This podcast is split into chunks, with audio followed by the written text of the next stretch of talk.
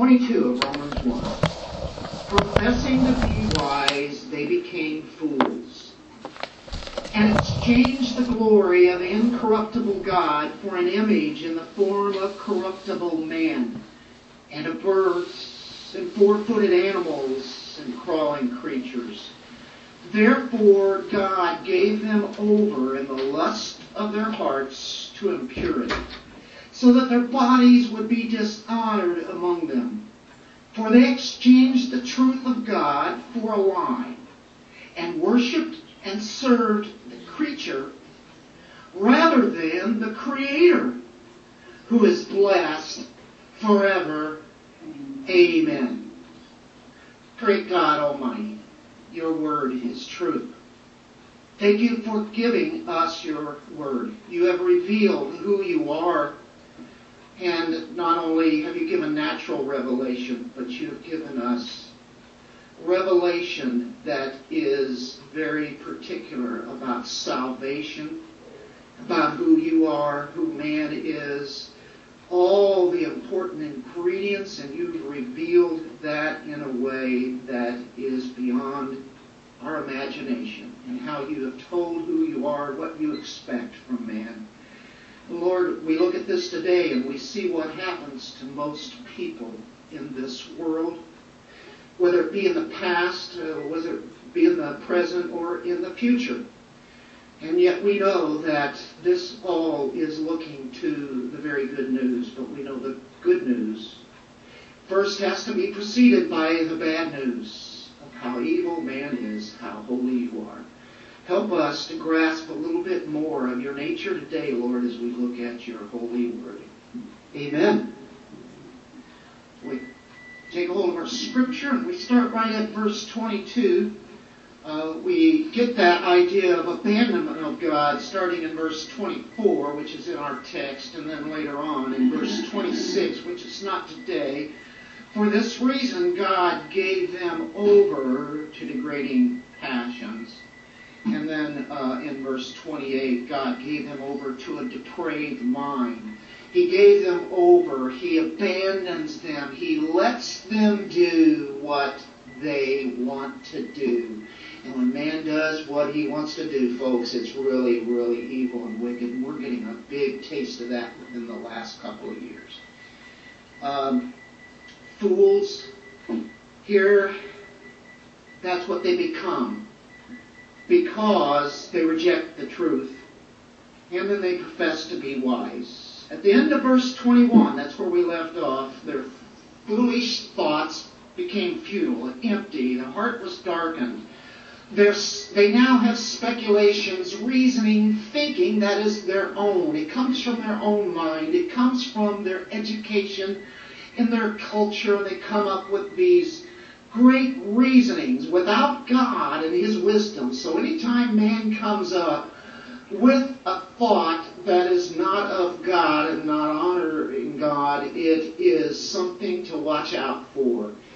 And uh, so man becomes foolish. He thinks he's really wise, and lo and behold, he does not know that he is naked before God with no wisdom but his foolishness. And ignorant thoughts. That's the idea here. He thinks he's figured it all out. He's got it together. He is now Mr. Wise Man. And, you know, he's actually become stupid. That's what man will always do. They have a lot of revelation that God has given them, and He can give them more as they seek Him out. But if they don't seek Him out, they will go even worse and they are in a free fall. Human wisdom, the theories of man, all the uh, the ideas, they take the truth and spin it in the way that they want to their empty imaginations.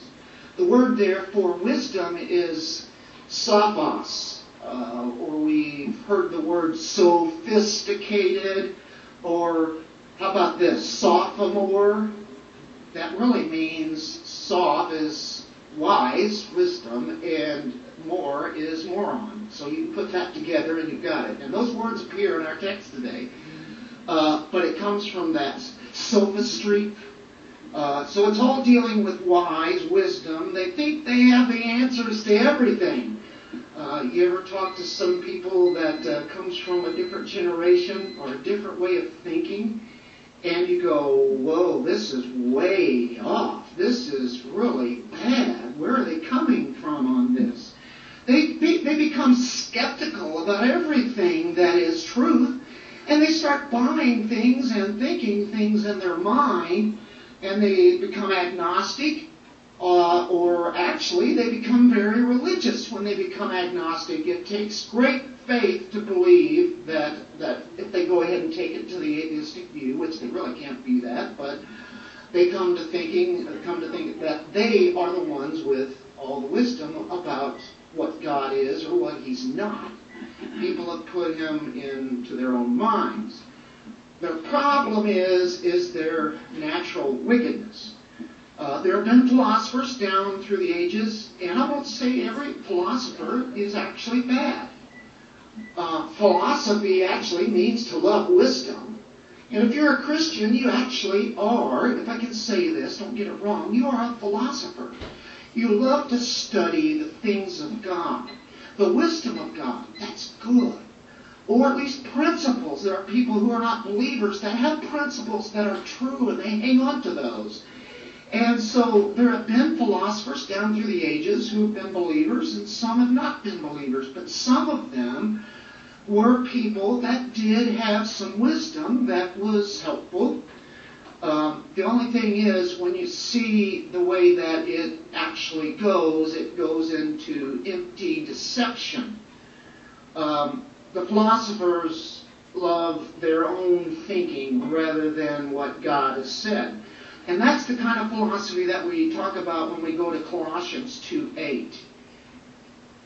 So we see there that Paul gives a warning.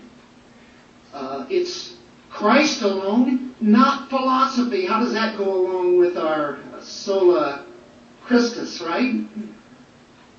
And that's the idea of chapter 2 here it's not anything else. No other writings, no other thoughts from mankind or other books that they have that they say it's inspired. Um, this is what Paul warns. See to it, is verse 8, that no one takes you captive through philosophy and empty deception, according to the tradition of men according to the elementary principles of the world rather than according to Christ. Where do we get our wisdom? It's really from Christ. That's really the only place. And anything that really is truth, it comes from God. This is uh, talking about, as Paul writes to the Colossians, uh, Colossians says, this is about the useless musings here of a darkened heart. The rudiments, the, the little foundations of such that they have, the little basic principles that they have is so rooted in foolishness, the way that they interpret the world and the world around them. 2 Timothy 3.13, Paul writes to Timothy, gives him the warning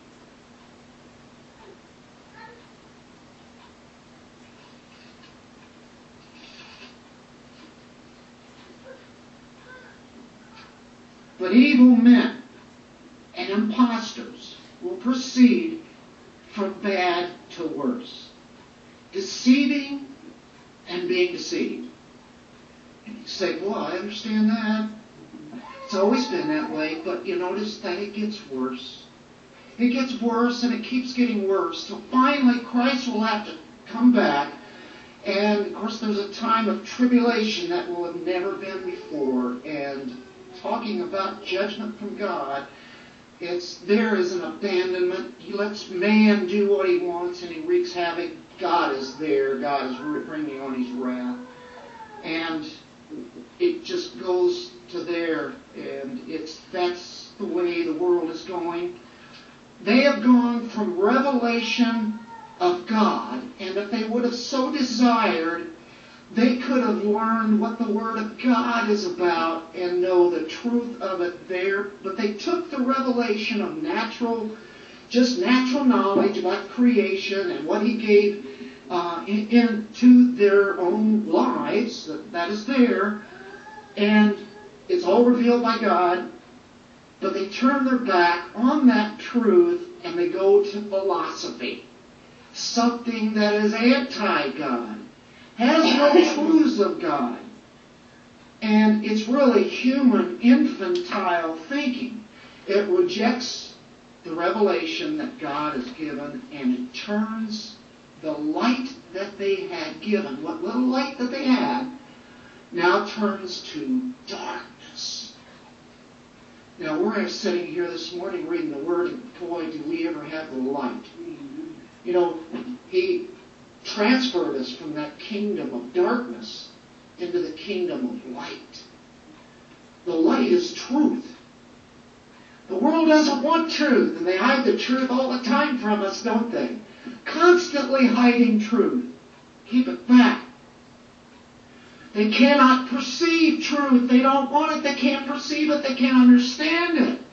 They cannot discern. So they say they're wise. Professing to be wise, and these can be the great professors in the universities who have no wisdom to offer at all. It's sad. It's been going on for decades now. Would you want to send your child to these institutions? First thing they do is start talking about that God doesn't exist start challenging those kids that grew up in church, and all of a sudden, a lot of them, quote, lose their faith. Heard it over and over and over and over and over. Just let them get around that kind of crowd, and if they're not rooted into the Word of God, they will fall. That's sad. That's the way that it goes. They take, there was revelation, and it goes to this kind of philosophy. Now it says that they. Um, think they're wise, but they become fools, and that word there is moros or moron. Uh, be careful about calling people fools and morons. God's word says it. Uh, we can let Him bring that forth. It means intellectual ignorance. It means also a moral perversion that's involved. It's not just intellectually, but it's also a perversion in their acts uh, their understanding, so a moral intelligence as well as an intellectual folly and also moral folly and out, outright wickedness. That's a moron. They scorn the truth, they make fun of it, and they make radical claims about how wise they are and the thinking they have. And you're just a fool because you believe in the gospel and you believe that Bible, you believe that's really true. Man wrote that. That's what they will tell you. Oh, ultimate insanity. When people have had that revelation and they go to that level, what a claim of wisdom, right? Let's go to Psalm 14.1. And this is where we grab this thought at that God says this. The fool has said in his heart, There is no God. They are corrupt. They have committed abominable deeds. They don't have any clue of who they are and what they've done and what they are doing. They are corrupt. They committed abominable deeds. There is no one who does good. It's really all of us, isn't it? We were that way. But if we belong to Christ, we are not fools. We have wisdom. We have the wisdom of Christ. Look in Titus 3 3. Right after the Timothy's, you have Titus. Chapter 3, verse 3. For we also once were foolish ourselves. There it is. You say, I'm not foolish. I said, never a fool. well, God says you were. we were foolish ourselves, disobedient, deceived enslaved to various lusts and pleasures, enslaved to them, spending our life in malice and envy, hateful, hating one another. Then it talks about the kindness of God. but that's where it is for the moment. We actually were morons. We were fools. Isaiah chapter 47, verse 10.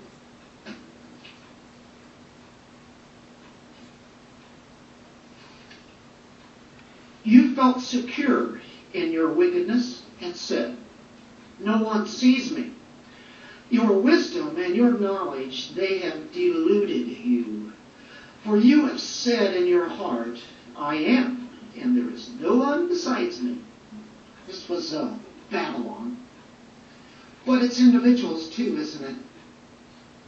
Really, we make ourselves out to be God. Even the New Age movement, the whole idea was to be able to say, I am God. I am God, I am God, I am God. Keep repeating it and you'll believe it, right? As they said.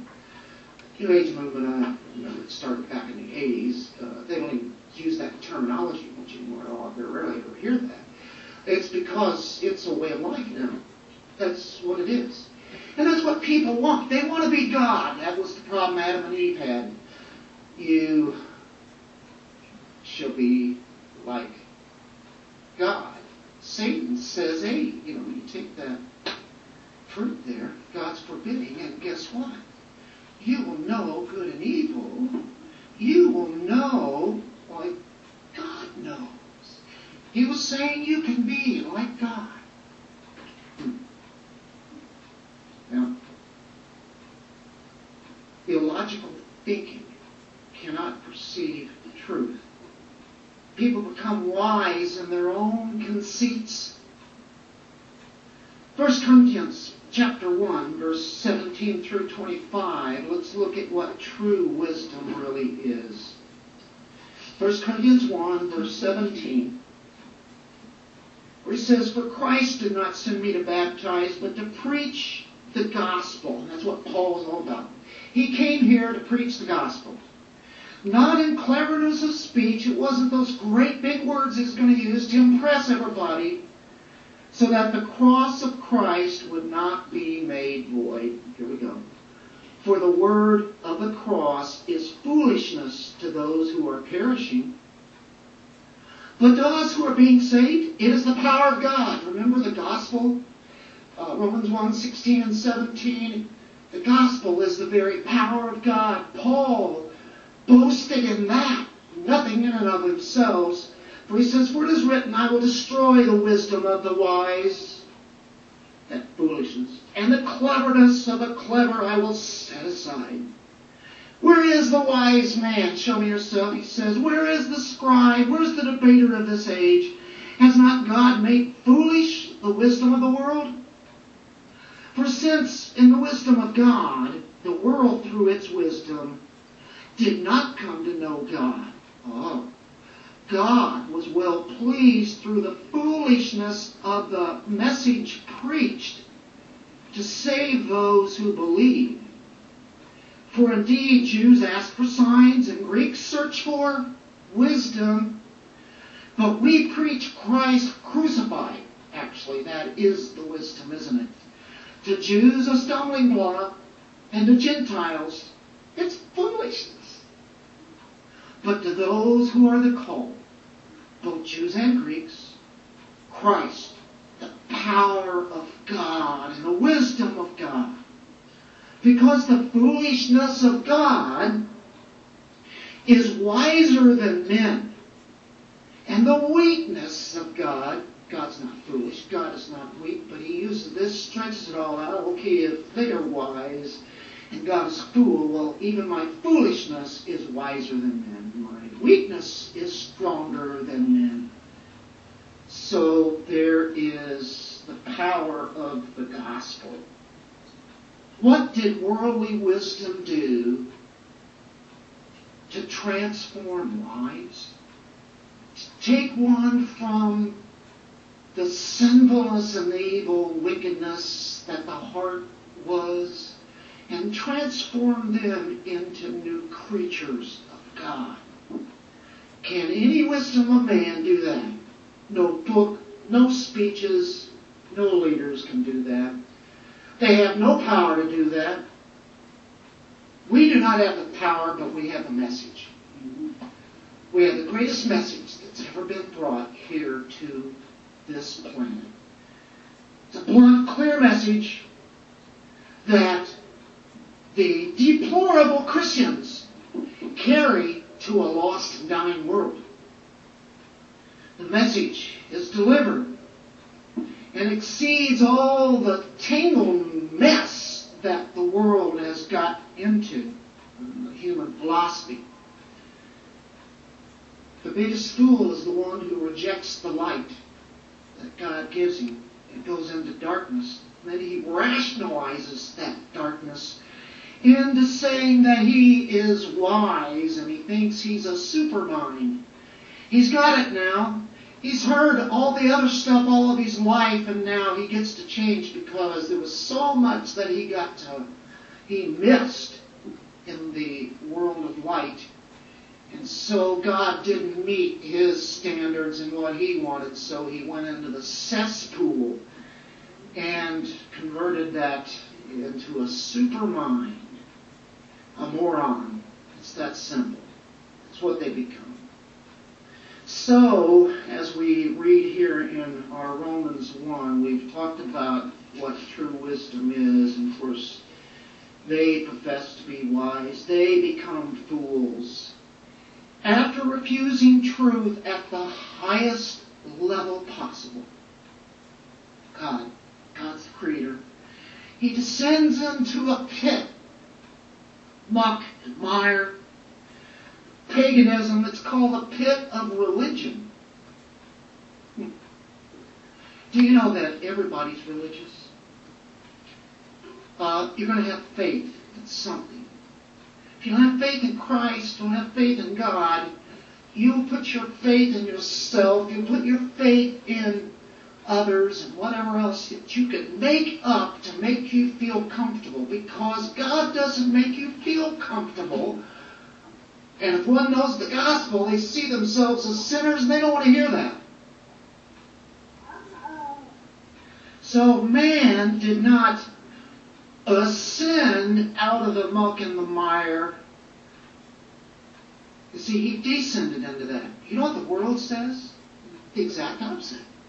The world says that man is ascending.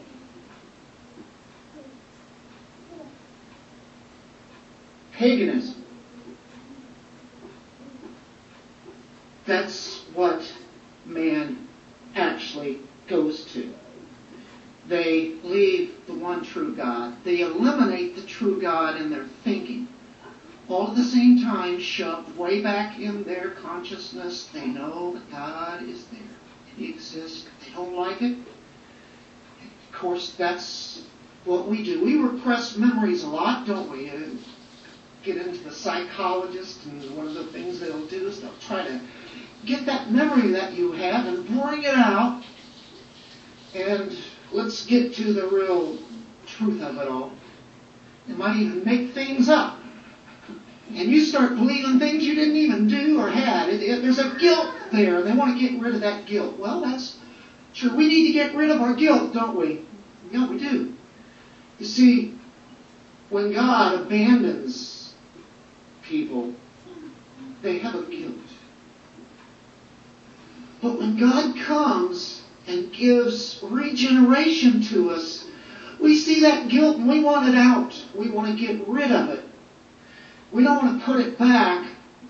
We want to get rid, and He forgives us. He forgives our guilt, all of it. He takes care of it all. Isn't that great? There's a lot of things you'll never ever remember, and don't even try to bring it all up. It's God has forgiven us. And so man leaves the knowledge of God so he can do what he wants and not feel guilty, but the guilt is still there.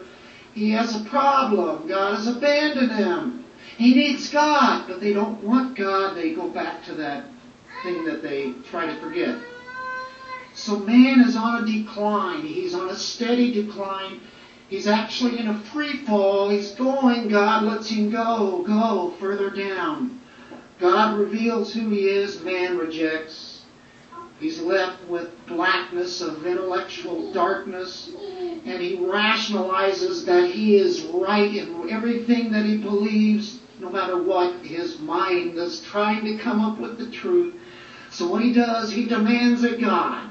He demands some kind of a religion that will take the spot that left, that he tried to leave. Tries to get away from that thinking. So they leave the God who is eternal, and it says here they exchange the glory of the incorruptible God. God is not corrupting. As he is now, he has always been. He will always be. He does not change. There is no corruption. He's not winding down. Science actually says that everything is winding down, and that's very true in science, right? Not God, but everything is going to burn up. It's going to evaporate. It's, it, it goes, it leaves. And so that is what corruption is. Decay. God does not corrupt. He does not decay. But they exchange the life of God to the image that they make. However, whether it be an image mentally that they put in their minds, or an image that they physically make and put before them. And so there we are. They now have a God that they invent that makes it very convenient now to live with. They can live with this kind of God. That's why they want to repress the truth of the true God because they can't live with that kind of thinking, that kind of God. They don't want that. So they put in another God. Whatever somebody suggests or whatever they make up, they have now a God of their own. You see, you see the descent of man that continues here in verse 23, corruptible man, and it starts from man. Well, it has been going with God. Now it's man, and then birds, and four-footed animals, and then crawling creatures. In your science books of the day, everything is a fact of evolution, and they have that. And of course, even in my time, I saw that in our science books where they have lowly creatures and they get uh, more and more evolved until they finally become man. What does God start with here? God, and then man who's under him, and then what do we have? It just keeps on going down. That's a descending. That's that's where man is has arrived. It's where he has gone. Um, let's start with the lowest first and go, go back up. Crawling creatures. Uh, Egypt had beetles that they worshipped. They had flies that they worshipped. And the Greeks and the Romans, the Romans had, uh, right in Rome, it was a temple of, um, that had flies kind of etched in all around this temple. It was Hercules, actually. And so they worshipped flies, and there was a god of flies. Uh, you might remember that. That was Beelzebub, right? And we see that name in, in the Bible. Um, snakes. Oh, yeah. Hear that. And uh, then we have an image in the form uh, of crawling creatures, and then four-footed animals. You have the bigger kind of creature. We start with mice and rats. And we know that India definitely puts them on a scale to be worshipped, and Egypt also. And Egypt had storks as their gods. Storks? Bulls. That's what, getting up there, you know, on, on a higher level there. Of course, uh, uh, the Israelites kind of took off on that idea of the bull, didn't they? How about the golden calf? What do you think they got the idea of the calf from the Egyptians? And they called that calf God. Yahweh. He was, uh, they called him by the right name, they just worshiped him the wrong way is what they were doing. Uh, so we had the crawling things and then the four-footed animals and then the birds. And it, well, get a little bit higher here. And you think of the eagles, and the Romans definitely had the eagle as their symbol. And they worshipped the eagle, and they would even put it on their uh, shields. Uh, they would put it on staffs. They would bring it into the city of Jerusalem. And that really made the Jewish people in Jerusalem very angry whenever they brought on those standards with the eagle representing idolatry, pagan idolatry. Not here, you don't. So that was quite an uprising. And then you have man uh, at the top of this list here, an image of man. And of course, that happens. Uh, there was at Rome uh, Caesars, and they would have Caesar put on the coins of course, they would use those coins in Jerusalem too, and that would make the Israelites very angry too. You see, they did know what Exodus 20 said, where it talks about to have no images for them. Images are all around today, they're everywhere.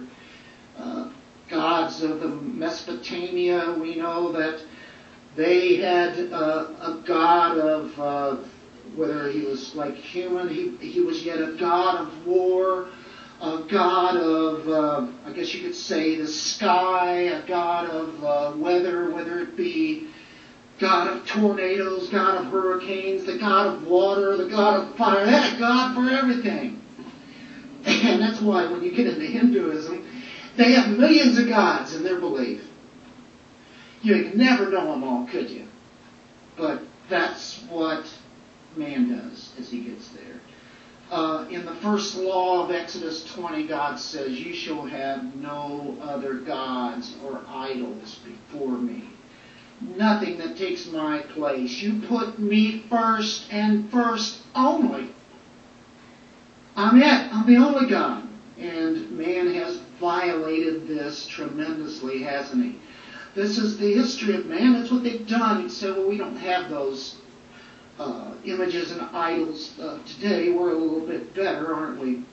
Uh, well, actually, um, when you reject the true God, you affirm in your own mind that you are wise, and now your own wisdom and whoever else believes in that wisdom or helps you get to that, we know that uh, that is the truth that uh, one would desire if they turn away from God. They worship themselves, but listen to this. We have other gods here in this world today. Uh, and matter of fact, they're very sophisticated self-wisdom. Today we have science that people worship. They use the word science to uh, attack your wrong political beliefs or your wrong, wrong religious beliefs. But sometimes that science is not even science. It's just something they made up. That's what idolatry is. People worship secularism. People work, uh, worship humanism, nationalism, naturalism. People worship rock singers. People worship power, movie stars. People worship great athletes of the day. NBA, Major League Baseball, NFL. Man, it's idolatrous. In America, we are idolaters. This nation is made of idolaters. Who do they worship? What do they worship? It's not something out there that's visible, I can guarantee you, it boils down to. They worship themselves. It's what life is about to them. And somewhere down the line, they have a belief in the true God, but they have to create some God of their own to get away with it, dealing with their conscience, with this reasoning and actions that they have. So the end result is religion. That's what you see in this idolatry right here in verse 23. They exchange the truth, the glory of God. The chief end of man is to glorify God and enjoy Him forever. They trade that and they fall in this. Do you see how that fall? We, we started with, with all that light, and now we've gotten to crawling creatures. Ants, flies, bugs, beetles. Yeah, yes, people did worship the Beatles back in the 60s. Different Beatle. Okay, now we get to what our title is. And it'll probably be really quick and probably tie some of this into what we do next week. And it does tie in because you got. I gave them over in 24. Verse 26, God gave them over. And verse 28, God gave them over. Three times. And he says, therefore, here's where man is gone. Man worships something. Either serve God or he serve Satan. Bob Dylan wrote that. It's in the Bible, really. you got to serve somebody. You got to worship somebody. They do. Seeing where it takes them. How ridiculous is that? Well, this is why God abandons them. It says therefore, which means what? What's the therefore, therefore? Because God gave them over in the lust of their hearts. Actually, because of their sinfulness and what's all right here, that's the downward spiral. When God lets them go and sin and do what they're doing, they're getting away with it, aren't they? Actually, no. It looks like God's not going to let them get away with it. But it almost seems like a hands-off approach, but it's it's much more than just hands-off. This definitely is a wrath of God, and I'll get to that in a moment, but you wonder how did this happen? We already talked about it from the very get-go here, from the introduction. Because in verse 18, he gives them the truth, but they, the wrath of God against all ungodliness and unrighteousness. And it says because they suppress the truth. They hold it down. They don't want God's truth. They reject Him. And here is the free fall then. So how is God's wrath being revealed? By giving them up. Giving man up to their sinfulness. He could take away sin right now. You know what? He is restraining. And if he didn't, like I said, we wouldn't have even been born. Man would destroy himself. So there is a restrainer there till one time there will be a great restrainer moved. Tribulation, we see that. You see, God is angry with the apostasy that has gone forth. He lets them go to the consequences that are going to follow. It looks so good. It feels so good. It seems so right. And it's great. It looks good. What they're falling into, they have no idea. The thing is, the Lord knows the very consequences. It's the very outworking of the wrath of God. Men today would live their own life in sin. So you see, they don't see the wrath of God, but it's outworking. It's they're doing it, and it's a result of their own sinfulness, the consequences that result in the free fall. And like I say, it's like God says, okay, go ahead and do that, but it's more than that. It's, I think I was reading um, James Montgomery Boice. And he says the full idea, it's not just sounding like God lets them just go into that sinful direction, but it gives it over to the consequences because of the rebellion and their sinful directions that are taken. And he made a picture like this. It's like taking a water pitcher of porcelain, holding it up like this. That would be equal to God restraining this from falling. He just uses laws. Uh, there's the law of gravity. The law of gravity says if I let this go, where's it going to go? It's going to go to the floor. It's going to break. It's going to make a mess. God's God has already set laws. God already knows what's going to happen to them. The wrath of God is giving them over into that wickedness where they'll go further and further and further. And that's why when we look into it next week, it's that passage of going into such a sin that is so obvious how bad it is. And God lets them go to that and we see what you get out of not only the individuals, but the whole nation. It's been done in the past over and over and over. The Roman Empire, same way that other empires have done, same way empires do. All along, he takes that porcelain pitcher, and because the law of gravity, it falls down, it breaks. That's what happens to mankind. It is on a downward spiral. Hosea 4:17.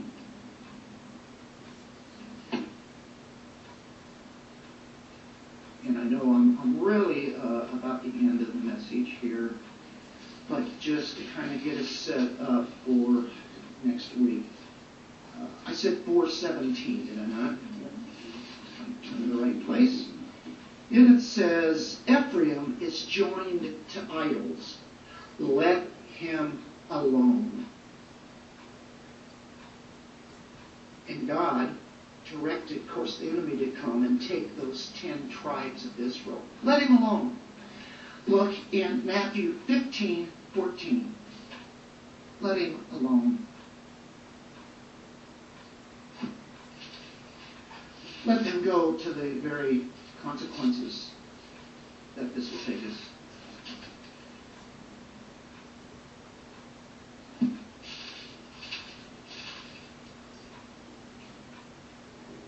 Talking about the Pharisees. Let them alone. They are blind guides of the blind. And if a blind man guides a blind man, both will fall into a pit. If you follow them. And that worldly wisdom, they are a perfect example of it. They'll fall into the pit. You will too if you follow that. Acts chapter 14, verse 16.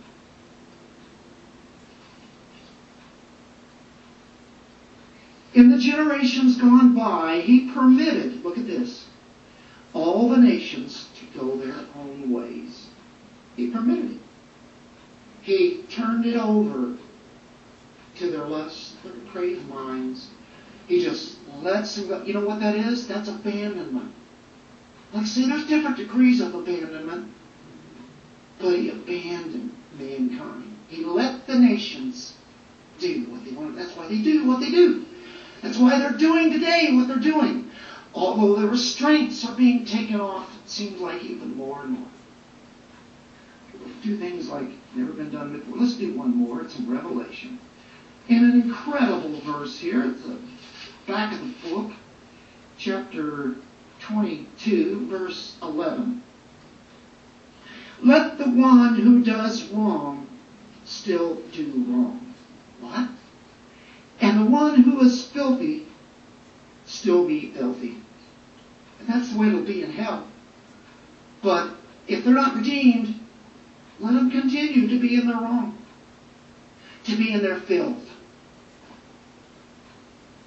You see, they're wicked. Let them continue to do with it.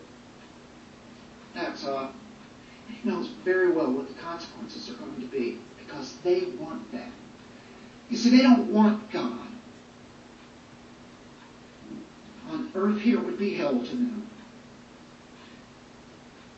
Now, Boice goes on to say, I don't know why Paul set out to trace this downward path of human beings. He concentrated on sexual sins here, and especially as we progress further uh, next week. Uh, he could clearly have chosen other sins as well, but he says that sexual sins are so visible and it cause so much damage. Murder, fornication, adultery, broken marriages, you go on and on and on. It destroys families. It's so evident, he says. It's so obvious. It's a stinking cesspool of corruption. In Paul's day, a lot of this stuff was going on. You've heard about the Romans. Turned to such immoral things all the way into the uh, immorality of homosexuality and lesbianism. It's not a pleasant thing to be thinking about, but when man abandoned God, God abandons them. and their own sin just takes over, they cannot reverse it. No man can do that. Only God can. And so I just touched on 24 and 25. I'll read it. God gave them over in the lust of their hearts to impurity, uh, still sexual sins, that their bodies would be dishonored among them. For they exchanged the truth of God for a lie. And worshipped, there's that worship, and served the creature, and we looked at those in verse 23, or anything that they made, but the creature, the animals that God made, rather than the Creator. The Creator.